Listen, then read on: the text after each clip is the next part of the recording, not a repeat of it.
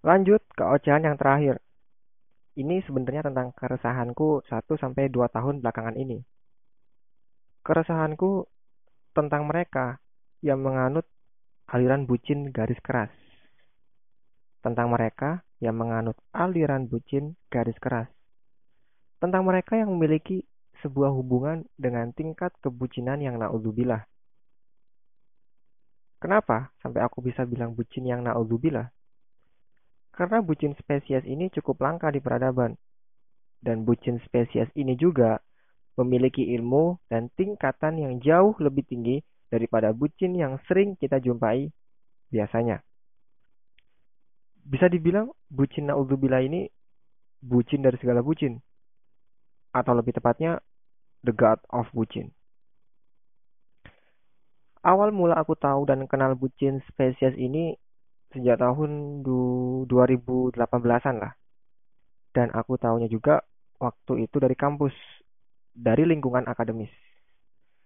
Jadi ceritanya waktu itu aku sama teman-teman lagi nungguin dosen di depan kelas sambil ngobrol-ngobrol gitulah ya. Dan sampai kita ngobrolin tentang mahasiswi cantik yang ada di Fakultas Ekonomi, di fakultasku. Obrolan ini bisa muncul ke permukaan karena ternyata banyak banget dari teman-temanku ini yang suka sama dia. Sebut aja namanya mozzarella. Terus kita jauh ngobrolin tentang tentang mozzarella ini, ngobrolin tentang prestasinya, ngobrolin tentang dia yang ikut uh, duta kampus, terus ngobrolin tentang dia yang katanya pernah pacaran sama teman sekelas kita. Dan sampai ada di poin di mana temanku bilang kalau dia itu udah punya pacar baru tapi kasihan. Pas temanku bilang kayak gitu, aku langsung motong dong karena penasaran. Kenapa kasihan? Aku tanya dong, loh kasihan kenapa? Ya bagus lah, kalau dia udah punya pacar, berarti dia udah move on. Temanku jawab lagi, iya sih bagus, cuma kasihan aja karena ruang geraknya benar-benar diawasi dan dibatasi sama pacarnya yang sekarang. Aku makin penasaran. Diawasi gimana? Emang kalau dia mau ngapa-ngapain, pacarnya selalu ngikutin, selalu ngebuntutin. Enggak kan? Terus temanku ambil nafas dalam-dalam sebelum ngejawab. Ya, enggak sih. Enggak dibutuh secara langsung juga. Enggak diikutin secara langsung juga. Cuma si pacarnya ini naruh semacam pelacak atau chip gitu di HP-nya. Jadi pacarnya masih tahu dia ada di mana, ke mana, atau berhubungan sama siapa aja. Kan jadi kasihan ya, dia nggak bisa bener-bener leluasa bergaul berinteraksi atau berkegiatan seperti sebelum-sebelumnya. Karena kan ada bayang-bayang itu, pelacak atau chip dari pacarnya yang menghantui. Otomatis perkembangan dirinya juga bakal terhambat dong. Apalagi hidup kan gak melulu tentang pacarnya. Hidup gak selalu tentang pacarnya. Temanku diam. Dan aku sama teman-temanku juga ikut terdiam. Melongo, takjub mendengar ucapan berbobot yang keluar dari mulut temanku, yang keluar dari mulut orang yang sama sekali nggak berbobot. Nah, semenjak itu aku tahu ternyata ada gitu loh orang kayak gitu. Ternyata ada jamaahnya aliran bucin garis kerasnya ada. Aku baru tahu dia di tahun 2018-an itu. Dan waktu itu sampai sepulang kuliah dan di rumah pun aku masih kepikiran dengan omongan temanku tadi. Seserem itu ya. Kenapa ada orang sebucin itu? Tapi itu dulu di tahun 2018. Dan sekarang di tahun 2020 aku udah nggak nggak kaget lagi. Karena apa? Karena udah sering banget lah nemuin atau jumpain orang-orang yang menganut aliran bucin garis keras ini. Udah kayak semacam tren hubungan gitulah di kalangan anak-anak muda zaman sekarang. Udah kayak jadi tren. Aku juga masih heran, kenapa masih ada yang lebih buruk dari orang-orang yang cuma jadi sampah peradaban. Ya mereka ini, mereka yang memiliki hubungan tanpa dilandasi kepercayaan yang utuh. Mereka yang merasa terlalu memiliki. Mereka yang udah terlalu yakin bahwa pacar atau pasangan mereka saat ini yang kelak akan menjadi pendampingnya sampai tua dan mati nanti sampai lupa bahwa Yang ngatur semua ini kan ilahi, bukan diri sendiri. Dan apa-apa yang didah yang didahului dengan kata terlalu itu juga nggak ada yang baik. Contohnya kayak terlalu fanatik, terlalu ambisius, dan juga terlalu memiliki. Jadi cintai sewajarnya, sayangi sepenuhnya, karena kita nggak akan tahu ending dari sebuah hubungan itu nantinya. Karena setelah fase komitmen, akan ada fase perpisahan yang akan selalu mengintai di setiap hubungan kita. Ngomongin tentang hubungan, aku ada tanda-tanda bahwa suatu hubungan itu bisa dikatakan tidak sehat atau ada toksiknya. Ini menurut ahli, bukan menurut aku. Ini menurut Kak Analisa Widyaningrum, seorang psikolog dan trainer. Yang pertama, yaitu menunjukkan kecemburuan secara berlebihan. Ya, itu tadi, cemburu itu boleh, karena wujud dari cinta, sayang, atau takut kehilangan. Tapi, kalau cemburunya berlebihan, itu juga nggak wajar. Yang kedua, membatasi ruang gerak pasangan kita. Jadi pasangan selalu membatasi ruang gerak pasangannya, entah itu di dunia maya ataupun di dunia nyata. Jadi suka ngarang-larang dan mau tahu semua apa pun yang dilakuin oleh pasangannya. Yang ketiga, tidak ingin pasangan lebih hebat dari kita. Jadi kalau ngelihat pasangan lebih pintar, sukses, atau berhasil dalam hal apa pun, pasangan itu bukannya seneng, tapi dia ingin malah jadi jauh lebih hebat, lebih pintar, lebih sukses dari pasangannya. Ya kayak timbul kompetisi yang gak sehat. Yang keempat, selalu menyalakan emosi negatif diri kita ke pasangan. Misal pasangan lagi ngeluh ke kita. Aku ini jadi pemarah, jadi males, jadi pendendam. Itu gara-gara kamu, gara-gara sikapmu.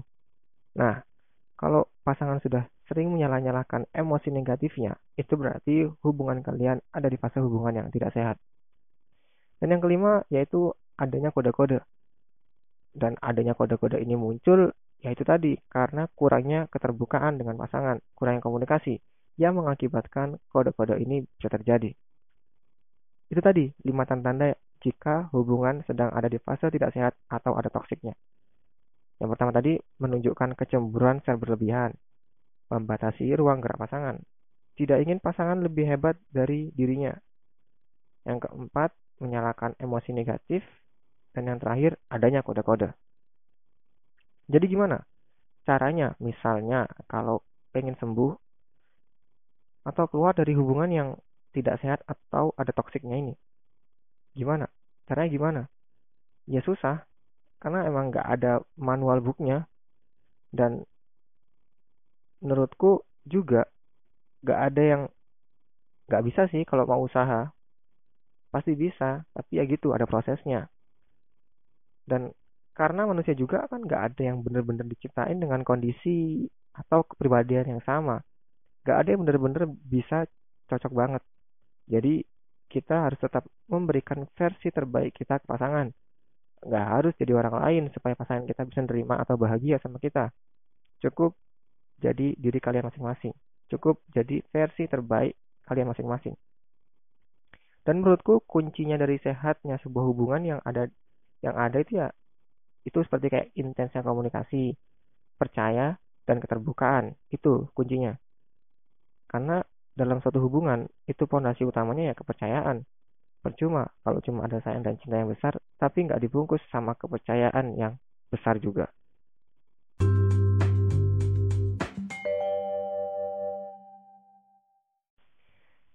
Tapi aku lihat sejauh ini, tepat di akhir-akhir tahun 2020, sekarang kan bulan September ya, September berarti kurang kurang tiga bulan lagi.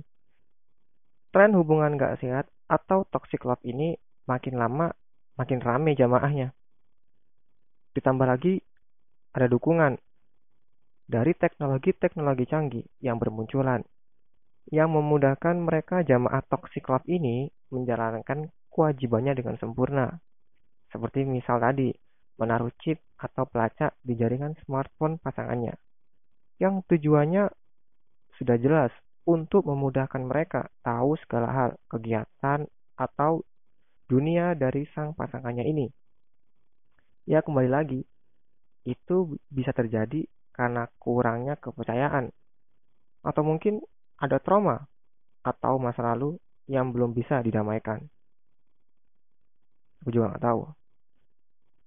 Dan aku juga yakin, mungkin tahun ini atau pelacak yang dibuat dari artificial intelligence itu cuma bisa dipasang cuma bisa dipasang di smartphone.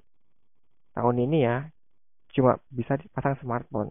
Tapi suatu saat nanti 10 atau 20 tahun ke depan karena teknologi semakin canggih, AI itu mungkin bisa dipasang di jaringan otak atau sel-sel tubuh pasangannya. Jadi pasangannya akan tahu semua kegiatan seperti apa yang mau dilakukan dan apa yang sedang dipikirkan. Bahkan tidak menutup kemungkinan sampai bisa menjadi kontrol untuk apa-apa yang akan dilakukan oleh pasangannya. Ngeri nggak sih? Udah kayak jadi robot gitu. Sebenarnya kalau kita mau berpikir jernih ya dan sadar gitu, pasti mereka yang mau ngelakuin hal itu pasti malu lah ya. Karena kalau udah sadar bahwa jodoh itu nggak ada yang tahu kecuali Tuhan. Meskipun kalian udah pacaran bertahun-tahun atau puluhan tahun pun, itu juga nggak jamin bahwa dia kelak akan jadi jodohmu. Banyak kasusnya. Contohnya kayak temanku nih, ada temanku kampus ya. Dia pacaran sama pacaran sama pacarnya udah 9 tahunan. Udah kayak program wajib belajar pemerintah 9 tahun. Tapi habis itu gimana? Ya udah putus aja gitu. Dan sekarang malah pacaran sama orang satu kampungnya yang orang tuanya sendiri nggak setuju. Ya, jadi intinya gitulah ya. Durasi hubungan nggak akan jamin bisa diajak duduk bareng di pelaminan. Tak ulangi. Durasi hubungan nggak akan jamin bisa diajak duduk bareng di pelaminan. Siapa tahu yang pacarnya bertahun-tahun atau puluhan tahun ternyata cuma disuruh sama Tuhan jagain jodohnya orang. Kita nggak ada yang tahu. Dan semakin dewasa atau tua seorang, menjalin hubungan atau komitmen itu bukan lagi soal tampang ya. Ada faktor lain yang lebih penting. Misal, apakah kita bisa cocok dan bisa terus bareng sama dia sampai tua? Bisa seterusnya nyaman dan bahagia dengan karakter atau sifatnya? Karena kalau cuma mengedepankan cinta, itu juga cukup. Cinta akan terus terkikis dengan berjalannya waktu. Tapi berbeda dengan kasih sayang, dia akan semakin kuat dan bertambah seiring berjalannya waktu. Jadi intinya kita harus cocok dulu. Tapi ingat, kecocokan itu bukan dicari, tapi dibangun atau diciptakan. Terus bangun atau nyiptain kecocokan itu kayak gimana? Lewat apa? Ya lewat hal-hal seperti kayak bisa menahan ego, saling perhatian, saling pengertian, keterbukaan, komunikasi, dan saling tahu ekspektasi dari pasangan kita masing-masing. Jadi jangan sungkan sampai harus menjadi seperti orang lain agar pasangan kita bisa nerima, suka, atau nyaman. Jadilah tetap versi terbaik kalian untuk pasangan kalian masing-masing. Karena kecocokan itu kita bangun, bukan kita cari. Tapi nggak berhenti sampai itu aja. Setelah itu, kita harus mikirin lagi. Misal nih, kalau misal memutuskan untuk menikah, apakah kita yang akan mengarahkan dia, atau dia yang mengarahkan kita? Atau kita yang sama-sama menjadi nakoda menghadapi gelombang kecil atau besar dalam bata rumah tangga. Is, asik banget dah. Emang asik banget bisa ngomong panjang lebar kayak gini, padahal ya diri sendiri belum tentu bisa jadi sebaik yang dia omongin. Tapi nggak apa-apa, namanya juga kan berbagi ya. Oke, mungkin segitu aja.